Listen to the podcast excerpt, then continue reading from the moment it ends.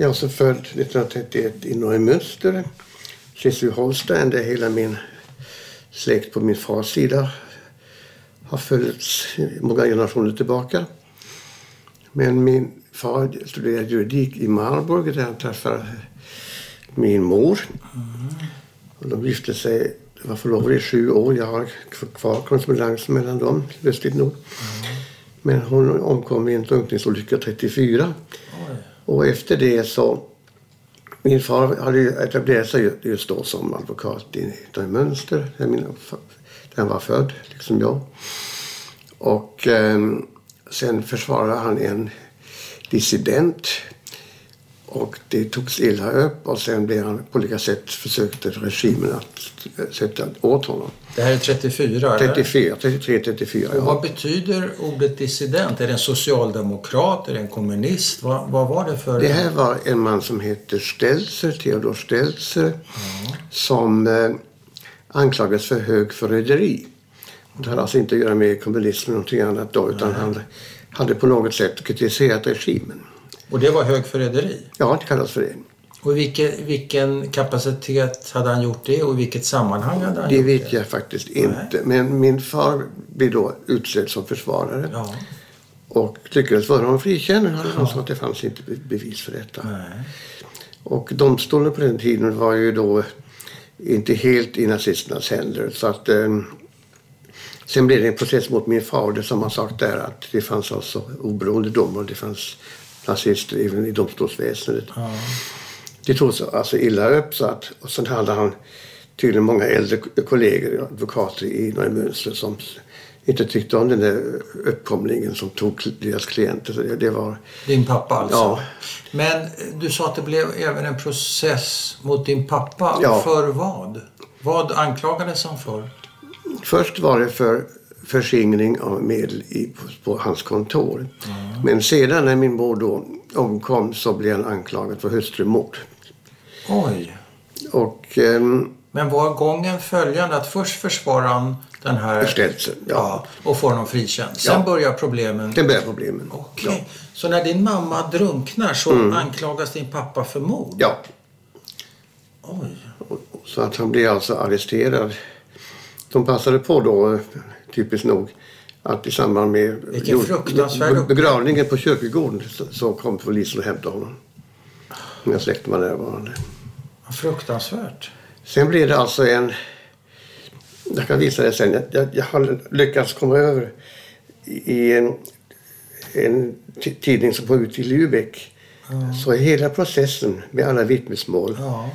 skrivs i tidningen. Ja, det är referat alltså. Det är referat. Vanligtvis. Och eh, det har jag på omvägar eh, fått i min hand. Jag har en kopia som, li- som ligger här alltså. Ja. Jag kan följa hela processen. Ja. Jag känner de flesta vittnen, jag kommer ihåg, det var mina morföräldrar, det var släktingar och, och kollegor till min far som jag vet vem det var. Ja. Som har uttalat sig om honom. Ja.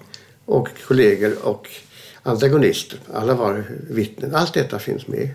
Så han var häktad och satt i fängelse i nio månader i Lübeck. Förlåt, sa du vad din pappa hette? Jag kanske Alfred, Alfred Gleis, Han heter Alfred. Alfred, ja. Och mamma, vad hette hon? Emchen, Emchen. lilla Emma, Ja, lilla Emma. Och Mm. hon var född, vad var hennes flicknamn så att säga? gråter. Gråte. Mina, Hur gammal var hon när hon drunknade? hon, hon var eh, 30 år. Och vet du någonting om omständigheterna? Ja, det, allt det där står beskrivet. Dels i rättegångsprotokollet. Dels har min far skrivit eh, biografi.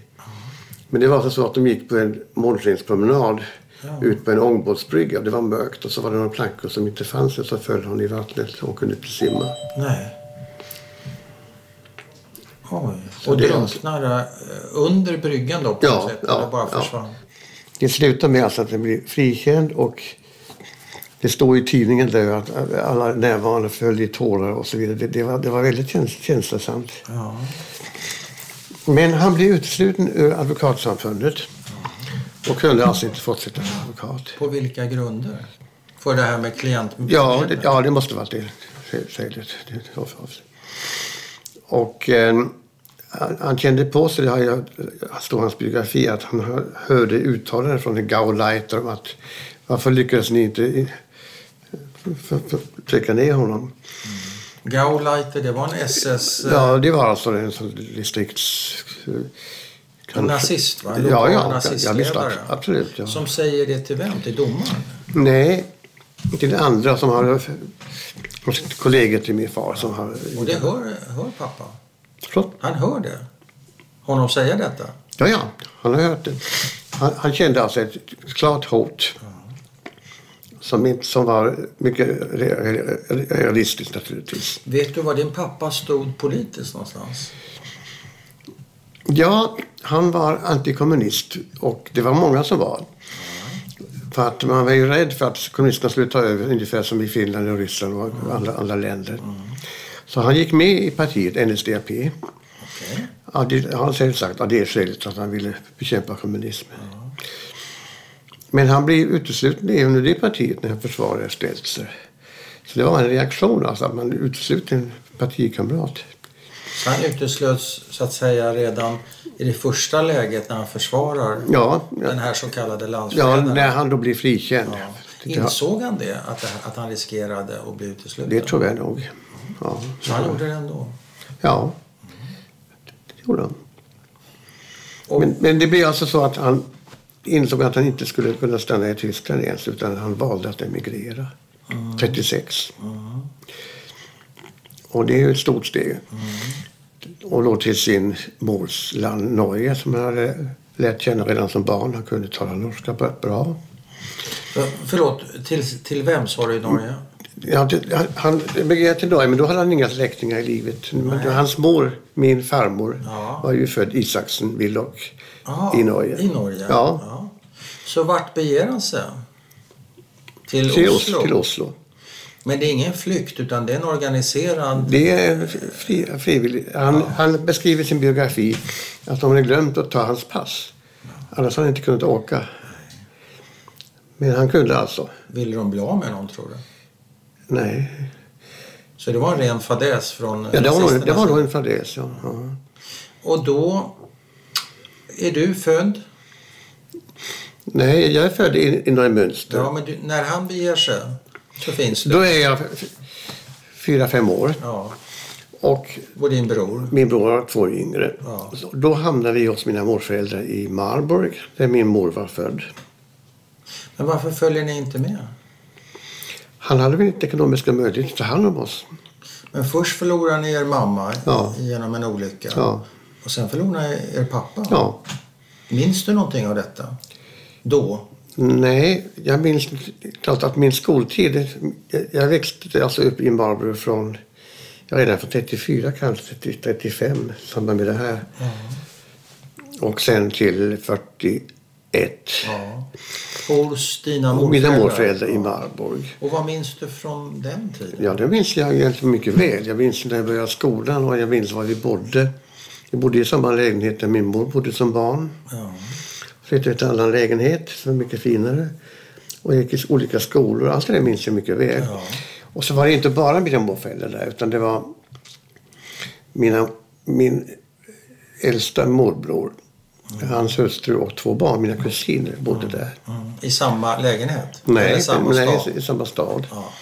Och jag minns krigsutbrottet 39. Då satt mina morföräldrar framför den här Volksempfänger-radion. Ja. Och de var, de var för, för, förfärade över detta att det skulle bli krig. Ja. De hade ju flytt första världskriget och lidit mycket av, det. Hungersnöd faktiskt. Och sen... eh, Flytt varifrån sa du? Var, varifrån hade de flytt? Första världskriget? Nej, de har inte flytt men de hade upp, upplevt det. Upplevt, förlåt. det i... Ja, de hade upplevt första det bort- världskriget. det bort- ja, ja, ja. Och eländet och allting. Ja. Men eh, några månader efter detta så ringde det på dörren och kom ett telegrambud. Då hade alltså den äldsta sonen stupat i Frankrike. Det minns jag mycket väl. Hur, hur det här togs emot. Men då bodde hans fru och barnen kvar i Marburg. Yt- Ytterligare en son bodde kvar i Marburg. Så att jag fanns många kusiner och fastrar och mostrar. Ja.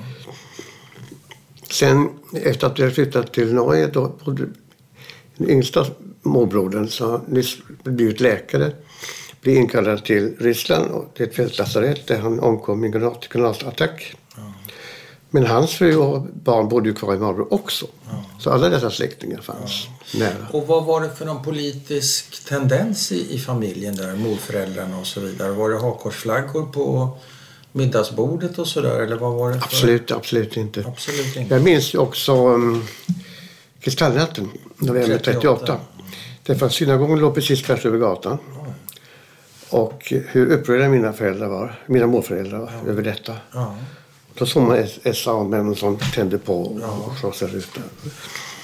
Och eh, det fanns judiska affärsinnehavare som fick slå igen och allt detta upprörde mina morföräldrar väldigt mycket. Det vet jag. Det talades ju aldrig om politik men Nej. de visste ju också varför min far hade emigrerat. Ja. Vad tyckte de om det? Jag kan inte svara på frågan. Det, är inte, Det är inget de diskuterar Nej, nej, men- det var ju, de var ju drabbade. Ja.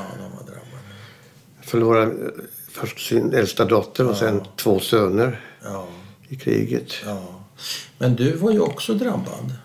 Du var ju dubbelt drabbad. Vad, vad minns du av, av hur det kändes? Ja, det är en bra fråga. För jag har aldrig tyckt att min barndom skulle vara olycklig på något sätt. Nej. Det var ju det att jag blev så väl omhändertagen av mina morföräldrar och alla dessa släktingar, fastrar och mostrar. Ja. Men saknar du inte din mamma och pappa? Det gjorde jag säkert. Men jag kan inte minnas att jag sätt uttryckte några känslor. Nej. Nej. Du låg ju inte och grät dig till sömns om natten. Nej, nej. Nej. det gjorde jag inte. Nej. Vad tänker du om det så här i efterhand? Jag har nog tänkt på det, men jag har talat med min, svägerska som är psykoterapeut. Och, Ja. men hon är kan- kanske lite förvånad över att jag inte har känner någonting speciellt, men jag, har- jag har inte gjort det. Nej. Man växer upp utan far och mor så... Och Men det var normalt för dig kanske? Ja, det var det liksom det. Man har ju bara den barndom man har. Ja, ja. Och hade ni någon kontakt, pappa och du? Under den tiden, ja, det var brev, brevväxling. Ja. Ja. Han skrev brev till dig? Ja, och jag skrev tillbaka, ja. Han skickade några barnskidor jag åkte skidor i Marburg. Och Ja. sen minns jag att jag skrev ett brev att nu har jag lärt mig helt att åka skidor. Då skrev han tillbaka att det, det gör man inte för man är vuxen. Du får stryka det med helt. det var strängt. Ja. Jaha. Det kommer jag ihåg. Ja. Mm. Var de snälla dina morföräldrar? Mycket. Ja. En enda gång fick jag stryka min morfar. Jag fick stryka oftare än min far sedan vid rotting. Och det var för att jag hade ljugit. Och han, vi hade slagit sönder en fönsterruta i bottenvåningen. Ja. Det var väldigt ty- tydligt att det var min bror och jag som hade gjort det med en gu- gummirep. Med ett vad? Ja, min, min, grannar gick upp och sa att det måste vara dem. Och så Ja. frågade morfar att var det ni? Nej. Att, nej. nej. Då sa han att om ni talar om hur det var så får ni inte stryk. Men det gjorde vi inte. Då fick vi stryk i alla fall. Så bevisbördan var övertygande. Nej, men det, gång, jag har ja. väldigt fina minnen av mina morföräldrar. Han var mycket spänstig fast han var ju över 70 år då. Vad jobbade han med tidigare? Han var domare. Han var domare? Ja. Så han var Och eh, han gick ju i pension men eh, han, han, fortfarande gick han till rätt domstol. Men han hade en liten advokatpraktik hemma i lägenheten. Ja. Och det var det små för jag minns speciellt då att han hade en skräddare som klient och han hade inte råd att betala med, pengar men han, han sydde hans kostymer. Så det var den typen av verksamhet. Ja. Och vad, mormor, vad, vad gjorde hon? Ja, hon var hemmafru. Hon var hemma. Ja. Hon var säkert mycket på gåvor. Hon läste romaner på engelska och så men man, man talar inte om hennes bildning annars. Nej. Som man kanske inte gjorde på den tiden. Nej, det gjorde man nog inte. Nej. Hon hade ju hemhjälp som bodde i Jungfrukammare. Det hör liksom till. Minns du någonting från skolgången och, och kamrater? Ja. Var, gick det bra för dig? Det var så. Eller var du, jag, jag började, besvär, var du så kallat besvärligt barn? Nej, jag var inte det. Min bror var det säkert. Mina morföräldrar skrev till min far att du får ta, du får ta hem den, den här pojken för han är för, för besvärlig. Så han, han, han var orolig. Han var orolig. Men inte du? Men nej, jag minns min första skoldag. Man fick en sån här stor strut med karameller man skulle gå till skolan. Då var jag alltså sex år, så jag kan definiera det ganska bra. Ja. året efter flyttade vi till en mycket större och finare lägenhet. Den här kan vara väldigt urmodig. Och då kom jag till en annan skola. Som även mina kusiner har gått i sen. Det var en liten, från början katolsk skola. Så Ja. Skolgården var kyrkogården till en stor kyrka. Där mina Oj. föräldrar hade vigts en gång i världen, Ja. visst- visste jag. Ja. Och jag minns från... Det var ett attentat på Hitler. Och då skulle vi skriva en uppsats om detta när, när gärningsmannen blev fasttagen. Och så skulle vi hitta på en titel till det här. Ja. Och det var en pojke som sa Vi haben den Täter. Vi har gärningsmannen. Ja. Så han fick beröm. Så det, det, det förekom alltså. ja. Vad skrev du då? Det vet jag inte. men, men vi, Men förekom det någon så, så kallad ideologisk eh, fostran? Eh, märkte du av Det någonting? märkte jag inte där. Men sen Nej. gick jag ju en tysk skola i Oslo. Och den var ju då öpp, nyöppnad för tyska barn och där gick också norska nazistbarn. Så det var en väldigt speciell Ja. skola. Och där var det naturligtvis... Där var det ideologiskt. Historieboken börjar, den första raden. Adolf Hitler föddes i Braunau och så vidare. Va? Man börjar uppifrån. Ja. Det var början på historien? Ja, det Ja. var det. Var det. Okej. Jag skulle fråga någonting mer. Vad var det då? Eh. Jo, kände du några judar? Några judiska grabbar? Nej. Det gjorde jag. Det, det, det, det var, jag fanns inga i min klass som jag kunde identifiera. Nej. Och inga i umgänget? Eller, Nej. Nej. Eh, kanske inte var någon gård precis, men eh, det var inga... Jag tror inte de tänkte särskilt på det. Nej. Vad man faktiskt skilde på det var ju katoliker och protestanter. Okej. Det, var, Ja, det var viktigt. det var det. Ja. Så att jag hörde då och Och då dina morföräldrar var? protestanter. Protestanter. Ja, hela min släkt. Ja, hela släkten. Och det är någon, någon, någon det, det förekom alltså att man gifte sig mellan ka- katoliker och protestanter. Det anses då vara ett blandäktenskap. Ja, det var blandat. Ja, det, det är sant. Men, men judar, Olika kyrkor. Vi men gick judar svenska kyrkor. förekom inte. Ja, det fanns alltså en stor synagoga precis Ja. mitt på gatan. Så att det, måste ha funnits en Ja. församling. Nej, men i, i din värld? nej, nej, det, det fanns inte. Nej. Brändes den ner? Det, är- det är en ren slump. Vi, vi kände inga. Nej. Brändes synagogan ner under kristallnatten? Eller hur De tällde på och jag minns min mormor sa så förfärligt. Den fina förlåten. Den kommer hon ihåg när du sett den. va? Ja. Men sen kom brandmän därför att branden spred sig till det gamla trähus som låg ovanför. Och sen dagen efter så kom det SA, allting brann men muren stod ju kvar. Det var ju Ja. ja. tegel. ja, Så kom de och sprängde resterna de sprängde. så att de skulle försvinna helt. Och var det, förekom det något dödande? Några som mördades? Vet du? Inte känner till. Nej. Vad händer sen? För du hamnar ju till slut... Du och din bror hamnar ju till slut i Norge med din pappa. Hur går det till? Jo, Och i vilken ordning så att säga?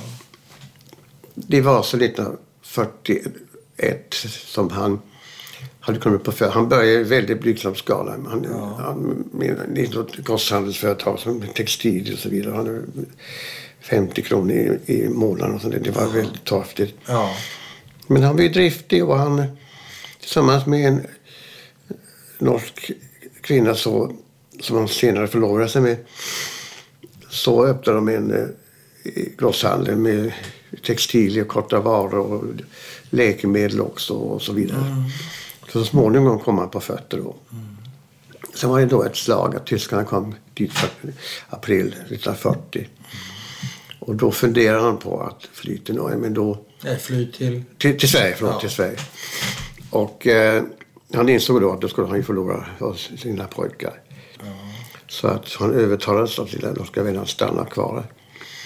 Men tyskarna spårade snabbt upp på honom och ställde krav på att han skulle arbeta till en tysk, på en tysk tidning utan ersättning. Så- De visste vem han var? Ja, Och hans ja ty, tydligen visste Ja. han det. Ja. Och så han släppte Men sig. det här är innan eh, ni har kommit efter? Ja, det började då. Så då ställer de krav på honom att han ska jobba gratis på en Ja, tysk tidning? tyst, ja, just det. Och vad, hur ställer han sig till det? Han kunde inte vägra, han, vå- han vågade inte. Han var beordrad. Ja, han vågade. Och det fick, han fick en väldigt otydlig uppgift. Han skulle vara annonsackvisitör. att få norska företag att annonsera i den tyska tidningen. Ja. Och, så- men han arbetar också som... Exakt vad är det du finner otrevligt med den uppgiften? Att han skulle, som själv var av alla sina vänner erkänd antinazist, att han skulle tvinga norska företag att annonsera i en tysk tidning. Därmed skulle de stämplas som nazister. Ja, förnedrande. Ja. ja. Men han gjorde det. Han gjorde det med, inte med någon större framgång kan jag säga. Nej, okej. Försökte väl ö- övertala dem. Ja, okej. Men han arbetade som recensent. Han skrev, skrev musikkritiker och kritiker och eh, teaterkritiker. De finns faktiskt bevarade här. Ja. Vad hette tidningen? Eh, Deutsche Zeitung i Norrvägen. Och det var ett officiellt organ för ja, partiet? det var det. Hans biografi som han har skrivit ganska detaljerat på den tiden skriver rätt mycket om vilka förfärliga typer som var redaktörer där. Och de, de var ju boss, bossar. Och eh, hur han behandlades av dem. Och Något speciellt? det var väldigt, väldigt, väldigt otrevligt. Ja. Ja. Var det något speciellt? Ja, det, det, det, går inte, det var en massa detaljer. Men sen försökte alltså tyskarna att få honom inkallad. och Skicka honom till östfronten. Och det var ju samma som döden för honom. Så att han hittade på alla möjliga sätt att komma undan. Han blev sjukskriven och han, han kom på idén att han skulle utbilda sig till tolk. Tyska, norska, tyska, engelska. Han hade till England. Så han åkte till Berlin och gick med en tolkskola, fick diplom och hoppades då att han skulle bli inkallad som tolk och inte som soldat. Men det var osäkert. Han, han, jag minns alltså en, en händelse i, i Norge. Att mitt i natten ringde det på dörren. Vi bodde i en hyrd villa. Då har ni kommit dit? Du Ja, ja. Mm. Det här är 1900... 42, 43 Ja. fram till 44 då. Ja. Då ringer det på... På dörren mitt i natten, klockan tre på morgonen. Och det är den tiden som man, man brukar hämta folk. Så att min far var mycket upprörd. Alla i huset gick fram och de bankade på, på dörren, sparkade på dörren, ytterdörren. Och så stod det två soldater där med stålhjälm. Men slut öppnade han då och då var det alltså en inka- inkallelse till en militärövning kommande veckoslut. Oj. Men de, den här metoden alltså att ja. klämma folk. Ja. Mitt i natten? Ja, mitt i alltså. det, det, han skulle tro att han blev hämtad. Ja.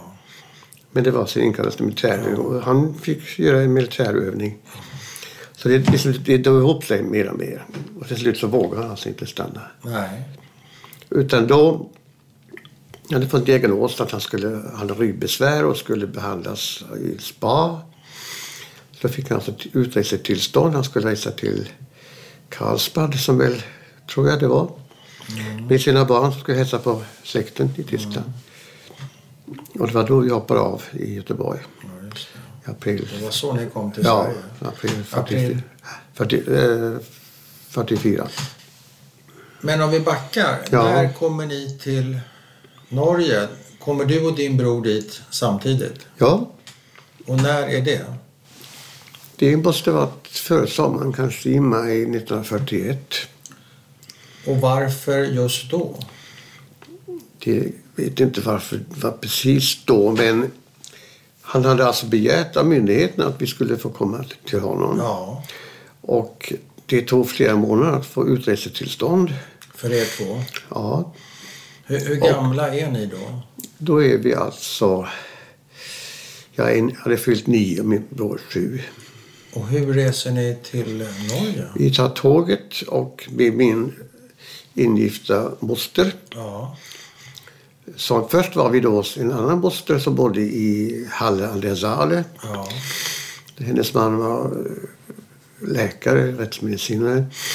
Mina kusiner, yngre flickor. Och där väntade vi då på att få det här tillståndet. Sen hette det att vi skulle få det i Berlin. Okej. Och då bodde vi några nätter på hotell i Berlin. Ni två och vem? Och, och min, min moster. Ja, hon följer med. Ja, och väntade. Och jag tror hon gick upp till någon myndighet varje dag. På natten tvingades vi spring- springa ner i källaren på grund av bombangrepp. Ja. Och så fick vi det med pappren.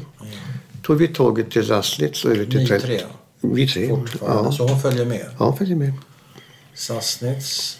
Till Trelleborg. Ja. Där vi då blir förvånade över att det finns tända lyktor på järnvägsstationen. Det var vi inte bortskämda med. Nej. Mina morföräldrar fick ibland på backning för att deras mörkläggning inte var perfekt. Nej. Och så kom vi då till Oslo. Vi kunde ju inte ett ord norska. Nej. Vad minns du av första mötet med pappa då? Jag minns inte riktigt. Han måste ha hälsat på oss någon sommar någon gång när jag var i Timmendorf. Det finns i alla fall fotografier. Jag har inget speciellt minne. Vi bodde hos min faster då. Men han hade hyrt ett sommarhus i en ö i Oslofjorden. Ja. Där vi bodde. Och eh, han... Ni tre och stannade mostern mer? Eller? Hon stannade någon månad kanske. Ja, hon stannade ett tag. ja. Så hon var liksom lite övergångs... Ja, ja. Och så fanns det då en grannfamilj. Det var min fars kompanjon, en dam som var änka, hade två barn. De bodde i ett grannhus. Ja. Och sen försökte vi kommunicera. ja. Och ehm, Du kunde ingen norska såklart. nej, Men du sa tidigare att du fick bara stryk en gång av morfar men däremot flera gånger av pappa med rotting. ja, Vad det var det som föranledde den där? jag kanske, inte fick, Reaktionen. jag, jag kanske inte fick stygg, men min bror fick det för att han ljög. Vad ljög han om? Ja, Jag minns en gång att vi ibland när vi var inne i Oslo innerstad så, eller från skolan, då skulle vi gå från skolan till Majorstuen som är Holmenkollbanans station och sen åka några stationer där vi bodde. Det fanns en tunnelbanestation lite tidigare. Märkligt nog väldigt nära. Och vi, det kostade extra om man skulle åka därifrån. Och när jag hade varit i stan så såg jag att min bror stod på den stationen. Ja. Och eh, han förnekade detta förstås. Att, att han hade velat spara några hundra meter och ta en tidigare station. Så det var alltså anledningen för att få stryk med drottning. Att han ljög om detta. Du berättade för Ja, jag skvallrade. Du skvallrade. Men nej, med Tyckte du det drottningsstraff. var rättvist att han fick... Eh... Nej, jag tror inte jag kände precis. Jag var bara att jag var upprörd över att han skulle åka tunnelbana och inte jag. Ja, ja, okej. Det med drottningsstraff, det, det var ju inte främmande i och för sig på den tiden. När vi bodde hos min moster i Timmendorf, på det här sommarstället, Ja. så hade jag gjort något för, för jag vet inte vad. Men då fick jag alltså order att gå ut och sära en käpp själv, eller lämplig buske som hon kunde slå mig med. Ja. Det ingick i straffet då. Ja, det gjorde ju det ibland. Rätt så grymt. Ja. Eh, men nu kommer du så att säga hem till pappa fast det är ju bort för dig. Det är, Ja. det är en man som du kanske inte känner speciellt väl. Det är ett språk som du definitivt inte kan. Det är ett land som du inte känner. Betyder det att du längtade, eh, längtar hem nu till mormor och morfar? Jag tror att jag gjorde det. Jag skrev mycket brev till dem. Ja, Det, det, det, det gjorde jag du säger tror. Ja. Du är inte säker. nej, jag kan inte vara säker på vad jag kände på den tiden. Du har ingen tydlig bild av det? Känslan? Nej, har jag inte. Men du tror det? Jag tror det. Jag, tror, jag vet att jag skrev många brev. Men var din pappa snäll annars skulle du säga eller var han en sträng person? Han var sträng, men det, det ingick ju i liksom patriarkaliska mönster på den tiden. Ja, Att, eh, han var krävande, ja, noga med läxor och så vidare. Ja. Sen tedde vi det som ett tvång att vi skulle lära oss norska. Han började tala norska till oss redan första halvåret. Oj! Och det gick ju ganska snabbt då att lära sig Ja, det. jo. Så när de upptäckte på tyska skolan att min bror och jag talade norska till varandra blev de upprörda. Förstås. Ja. Men det, det är den åldern så lär man sig väldigt snabbt. Ja.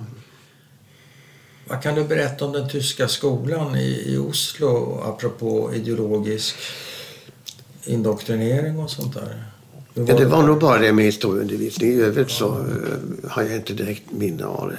Nej, det var ingen rapportering om hur det gick i kriget och Nej, det, det, det, var ju, det var ju dagligen på radio i alla tidningar. Och, Ja, eh, men där eh, fick man väl kanske en mer korrekt beskrivning, men i, i tyska skolan om de skulle rapportera om krigsframgångar? I norska tidningar och i radio tyska Ja. skolan så var det ingen korrekt beskrivning. Och det visste min far så att det var ju förbjudet att lyssna på utländsk radio men han satt på kvällarna och lyssnade på båtar och radio på långvåg. Ja, Och när han hälsade på ställse på deras kvarter ja, så berättade han sen att de hade lyssnat på Radio London ja. för att höra hur det verkligen var. Och det visste ju alla att det var fel. Men var det, var det smyckat med nazistflaggor och var det några som hade Nej. uniform och grejer? Eller hur, Nej, hur civilt men var det är en, sak till. Jag måste berätta att jag blev ju tvungen att vara med i Hitlerjugend. Och det har Var jag... väl alla tvungna att vara? Ja, precis. Så det, ibland stod i tidningen att han var med i Hitlerjugend. Ja, ja. så Det, det var inte frivilligt. Nej, det var inte fri. Och det, min far var ju upprörd över detta men det fanns ingen för, för, väg förbi. Och då fanns det inga bruna uniformer att köpa som man skulle ha haft annars. Utan fick man köpa svarta för det var norska NS hade svarta uniformer. Ja, Och så fick man ha på sig hakkorset med en bindel. Så den kunde, jag inte ha på när jag åkte tunnelbana men sen fick jag ta på den när jag kom dit. Ja. Och ett Hur upp, tyckte du att det var spännande eller var det eh, kränkande? Eller vad, vad, vad, Ja, verksam, verksamheten hos Hitlerjunget var ju liknade mer scouterna egentligen. Ja, just det. Ja. Såklart. Ja. Så det tyckte jag var rätt kul. Det var rätt kul. Ja. Ja. Ja. Men jag, jag, jag har alltså upplevt en sak. Att jag ut, vi Hitlerjunget som fanns och norska NS blir kommenderade att vara närvarande vid en militärparad Ja. utanför universitetsplatsen med Karl Johan en högtidsdag. Ja. Så där stod vi och så, tysk, så kom alltså tysk militärparad. Och längst fram på ett podium så står Quisling så här Ja, och, och, och Ter- Terboven, den tyska generalguvernören. Ja. Och de, Quisling orkar inte hålla armen. Han tittar ner. Per, han står hela tiden. Och jag står bakom. Ja. Det är ett minne. Och ser det. Ja. Vem höll du på? Jag tog inte ställning på något sätt. Jag, jag, jag visste... Jag tänkte på jag, de två. Den ena Nej, som nej, men min fars uppfattning visste jag ju. Ja. Jag fick ju inte säga till någon att han var antinazist. Var, Men du visste att han var det? ja, ja, ja, Och det var sam- helt samtidigt går du i nazistskola. Vilken... Jo, men det fanns ingen annan lösning. Hade du inte kunnat gå i norsk skola? Det är klart du kunde kunde inte norska. norska. Nej, kunde Efter ett halvår kunde du det. Ja, nej, men det var liksom ingen anledning att Som flytta. tysk utan- barn så gick man kanske i den tyska skolan. Punkt. Ja, jag var tysk medborgare också. Ja, Ja, tysk ja, medborgare. Men du visste att din pappa var antinazist? ja. ja. Visste jag mycket. Han umgicks med många norska vänner. Och vet vad de pratar om. Det är allt det känner jag till. Så vad händer när ni kommer till Göteborg? Är det här en ordnad, det är ingen flykt återigen utan det, eller? Det är en planerad flykt. Det är en planerad flykt, ja. tyskarnas har det ju en att, att åka till... Men vi hade alltså planerat att åka till ja, Tyskland. och det har ni fått tillstånd till? Ja. Så det en, eh, man kan säga att ni hoppar av? Vi hoppar av. Ja, ni hoppar Precis, av. ja. I Göteborg? Ja. Och jag Och har för- är det förberett då, pappa? Finns det folk som hjälper er där? Nej, han hade en adress till svensk advokat och dömt då så försökte han komma hem till honom. Men det var ju en söndag så det var ju väldigt dumt. Ja. Han borde ha gått till polisen direkt. Sen fick han det i fatet att han... De trodde att han hade några kontakter Göteborg, vilket han inte hade. Men det, i alla fall... Trodde, de, trodde polisen att han var eh, tysk eh, spion? ja, det trodde tydligen Det trodde de. svenska myndigheter. Ja. Så vi bodde på hotell några nätter och sen Ja. en, en morgon då hade vi fått order att packa. Då skulle vi flytta så kom det då, jag tror det var tre polismän. Två tog min far och åkte ner i hissen. Och så började han gråta. Min bror också, men inte jag. Och sen var det en polisman som tog min bror på tåget till Hässleholm. Till flyktinglägret i Skåne. Ensam? En, en polisman och Ja, min bror och jag. ja. Ja. Vi åkte Oj. tåg till Hässleholm. Alltså ni två tillsammans? Ja. Till Hässleholm? Mm. Och vad, vad, visste ni om, vad visste du om vad som hände med pappa då? Ingenting. Utan han skrev brev. Sen nu sitter jag på Härlanda fängelse. Vi brevväxlade. Och sen flyttades han efter några månader till Kalmar som har någon sorts uppsamlingsställe för misstänkta Men asyl... blev han åtalad eller vad hände? Nej, ingenting. Varför satt han på fängelse då? Ja, han ansågs vara farlig utan att pröva hans sak. Han hade bäst en massa papper. Han hade Ja. anlitat en advokat i Stockholm som inte Ja. gjorde ett kvart. Nej. Ingen hörde förhörde honom någonsin. Så blev han frisläppt nu frislutet. Det var liksom en Men hur länge satt han på fängelse sa du? Ja, från april 44 till Oj. maj 45 Ett år drygt. i, i Kalmar. Nej, vi, Eh, vi, vi hur- bodde alltså på Svenska Missionsförbundets slutning från april till skolan började i september. Ja, och hur var det där då? Ja, vi var enda barnen där. Det, var alla möjliga underliga figurer kan man säga. Jaså, hur Det var så? en ungersk cirkusartist och det var en norsk sjöman och jag minns inte allt vad det var. Nej. Ja. Och ni hade ett nytt språk att brottas med också. Ja, då talade vi norska och det gick ju bra. Det gick bra. Det, det, det kunde vi bra. Mm. Och var de snälla mot er där? Ja. Det var en pastor Moen, han var förresten född i Norge. Han hade varit missionär i Kina. Och hans fru, han hade barn också. Lite äldre än vi. Då Så du jag- anpassar dig även till den här situationen? Anpassa oss, ja. Ja. Ja. Det måste jag ha gjort. Det måste du ha gjort ja. Ja, Ja, alltså, vi, jag bodde- verkar rätt så tålig. Det var en gemensam matsal där man hade sin bröd i en, i en box. Det var, jaha. och så, Men du verkar rätt så tålig. Ja, Eller? Eller har jag, du glömt? jag, jag har ingen minne av att jag ligger, det enda jag vet säkert och det anmärkte många på var att min bror och jag vi slogs hela tiden, var osams. Och det, det kanske var någon uh, dolda aggressioner som skulle levas ut Ja. där. Vem, vem var det som började Jag vet inte.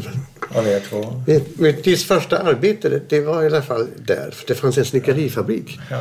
som sysselsatte lite flyktingar. Då fick jag sitta och spika ihop sådana här strykbrädor för, för skjortor, för ar- armstöd. Ja, spika ja, ihop det där. Ja. Då fick jag 25 öre i timmen och det är jag stolt över. För det Ja. kunde jag tjäna ihop till lite saker som jag Ja. kunde köpa i Hässleholm. Och vad var det första du köpte då för dina Det var några små leksaksverktyg. Ja. Hammare och spik och tång och så byggde jag en modell av den här gården som vi bodde på. Ja. På en platta. Oj, Det kommer jag ihåg. oj. Ja. Har du kvar den? Nej. Och brorsan, vad, vad sysselsattes han med? Han var på fabriken men han var, han var redan då en duktig pianist. Han kunde ge hörspelare. Så att det fanns ett piano där, det spelade han mycket på det. Ja. Och den här ungerska cirkusartisten som uttalar bra tyska. Han hade föreställningar där. Men han, stod med en hand på ett svärd. Och Ja. min bror spelade på pianot Oj. och han stod där. Och, Oj, så det var show. min bror lärde sig att stå på en hand också. Han var mer gymnastisk än. Ja, men han jobbade inte i verkstaden. Jag, jag vet inte om han var med där. Jag kommer inte ihåg det här säkert. Så ni är där från, om jag minns rätt, april till september va? Ja. Och vad händer sen?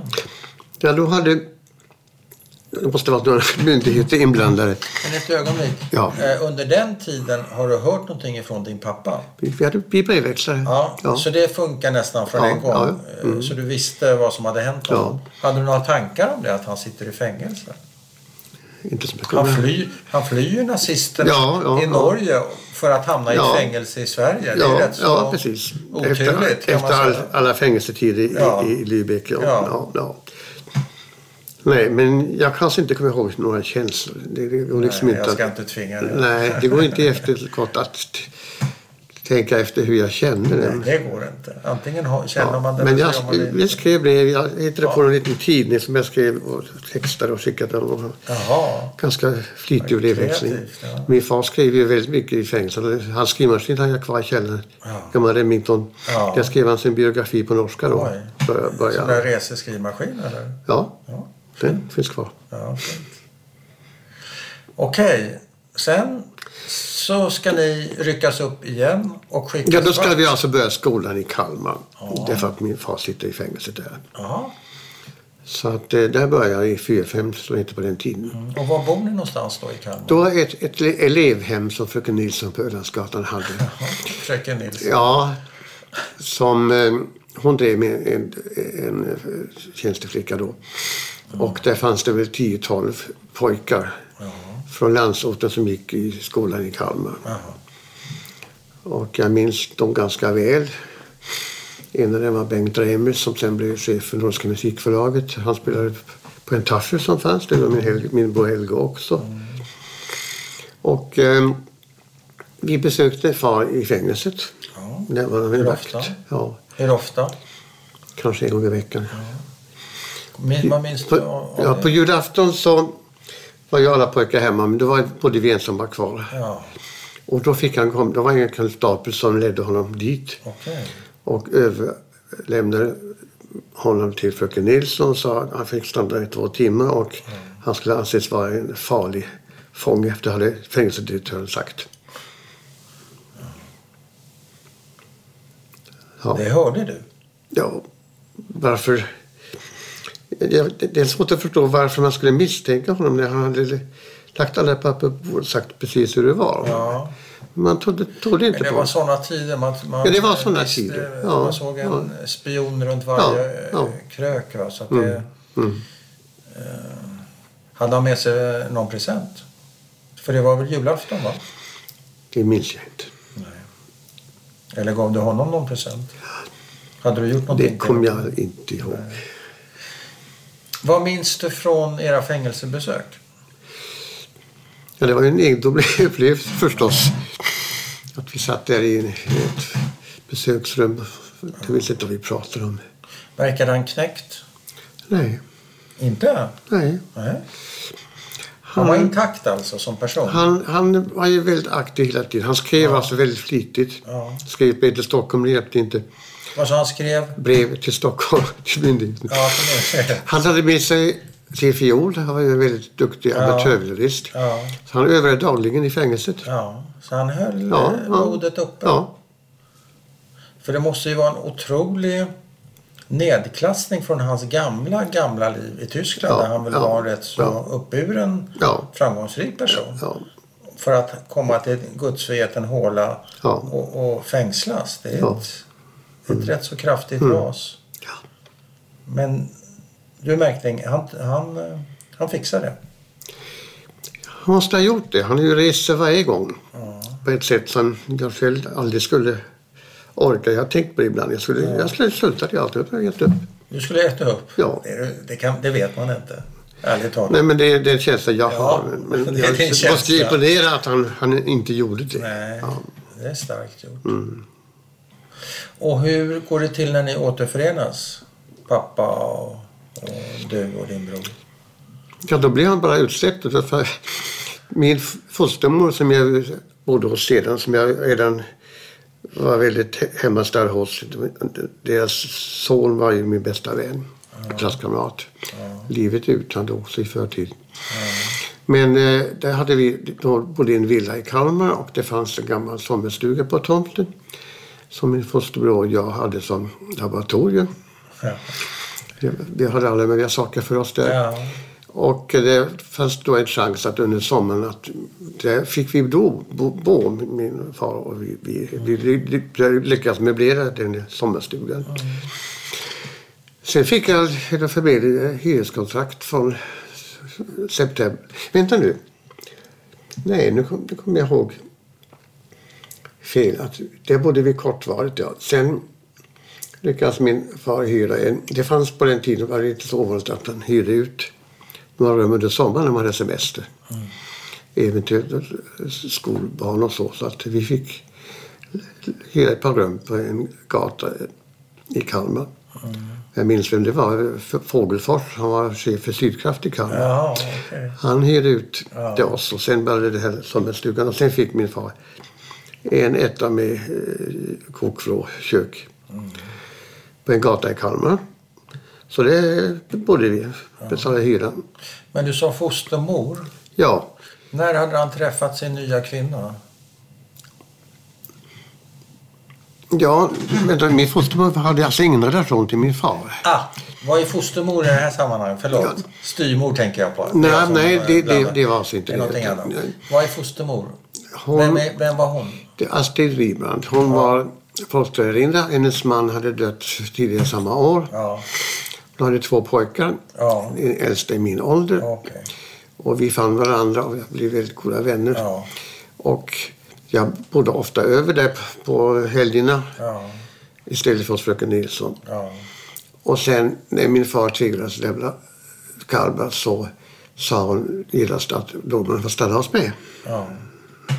Varför tvingades han lämna Kalmar? Ja, det var alltså en, ett regeringsbeslut så jag har förstått. Ja. Som, det, var i det var 150 tyskar som fick lämna Sverige och 3-4 tusen från Ba- Baltikum. Så han blev utvisad? Han blev utvisad. Pappa? Ja, Till? sitt hemland Tyskland. Till Tyskland? Ja, till Och Tyskland. ni då? Vi fick stanna. Det sa alltså, det måste ha varit barnavårdsmyndigheter inblandade. vems beslut var det? Ville han inte ha mer? Ja, han var nog glad för att jag fick stanna hos en fosterfamilj. Ja. Min, min bror sa skulle följa med. Så han köpte två sovsäckar och allt det där. De två. Sen hörde han att det var väldigt eländigt i Tyskland. Då. Allting sönderbombat och så vidare. Så att i sista minuten så bestämde han sig för att Helge skulle få stanna om han hittade en fosterfamilj.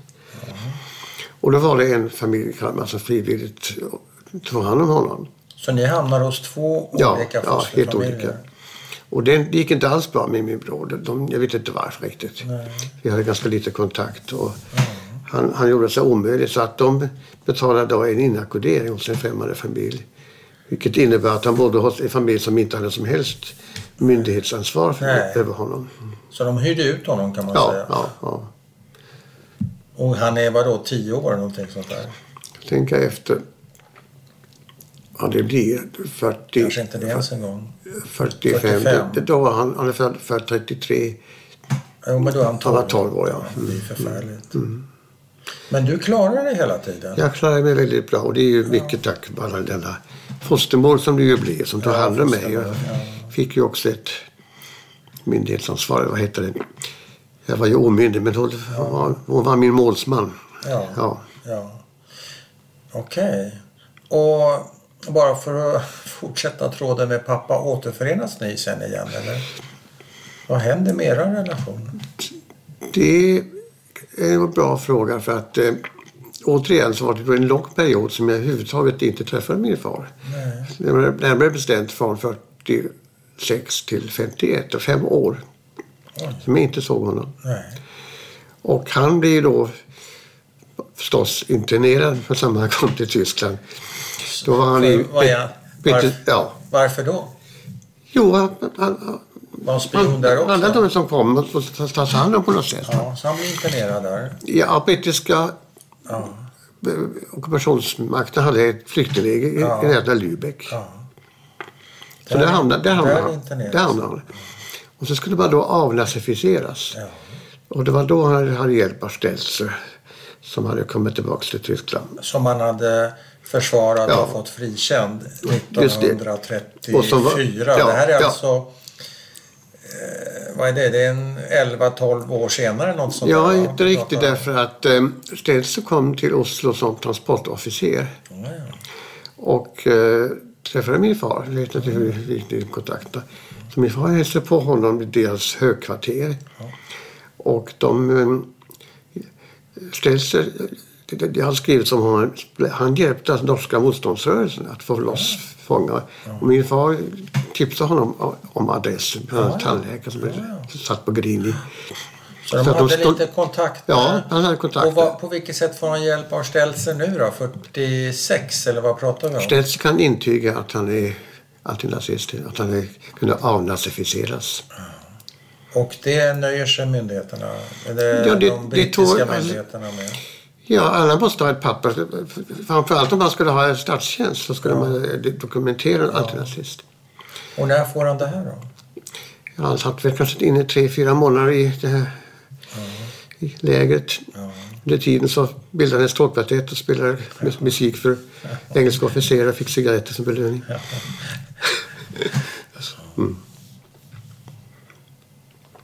Vilken, eh, vilket födgeni. Ja, det kan man säga. Ja. inte, Och- inte nog med det, ett år närmast, att chefen för flyktinglägret var en överste Appleby. Ja. Min far tänkte, Appleby, ah! Det, han måste vara släkt och det, det, det var han alltså. Med, Med eh, på min farmors sida, norska, norska släkten. Jaha, så de En Äppelby utvandrade till Köpenhamn Jaha. och fick barn som lyfte sig i Norge. Allt det där Ja. vi- visste min far. Ja, så de var släkt. Så att de blev goda vänner. Så han var på Äppelbys dotters bröllop sen. Ja, ja, ja, ja.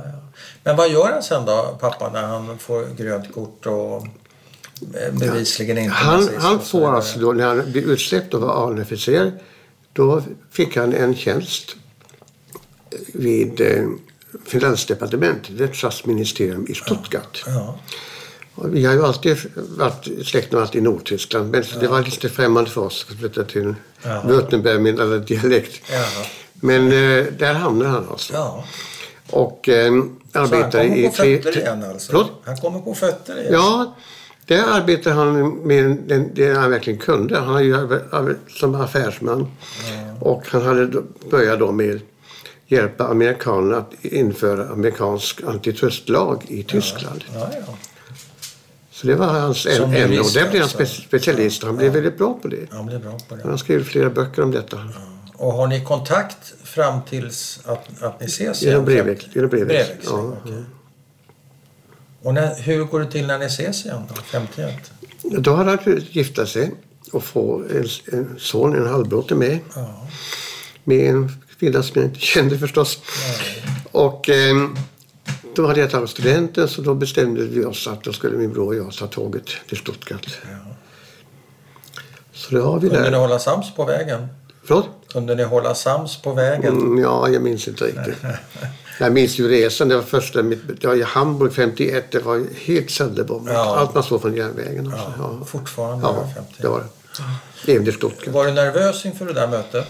Ja, det, det var jag. Ja, det var jag. Vad var du nervös för då? Ja, det kändes konstigt. Jag hade ju liksom ass- blivit assimilerad i, i Kalmar. Jag kallade min fostermor för mamma. Och det, det var Ja. liksom, det var min familj. Ja. Vad hette hon, eh, fostermamma? As, Astrid Rivland. Så det var din mamma? Ja. Och vad, vad ska hända nu då med er? Ni åker dit för att träffa pappa? Och Ja, och vi, stann, vi stannade där över sommaren faktiskt. Hur går det då? Ja, det går väl ganska bra. Han eh, hade hyrt en villa där med sin nya familj.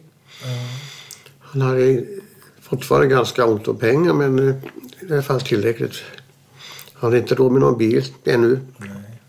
Senare blev det Mercedes men inte då. Och efter det så var jag nog hälsade på varje sommar på skollovet. Ja, men du återvände till Sverige? Ja, Och din bror också? ja. vi tar ett tåg. Det tog 24 timmar Ja. från Kalmar. Och sen var du och hälsade på någon gång? Ja. Men din... Var hör du hemma någonstans? Ja, jag betraktar egentligen Kalmar som min hemort. Ja, du gör det? Ja. ja. Det är hemma? ja. Din barndom? Hur gick det för din bror till slut?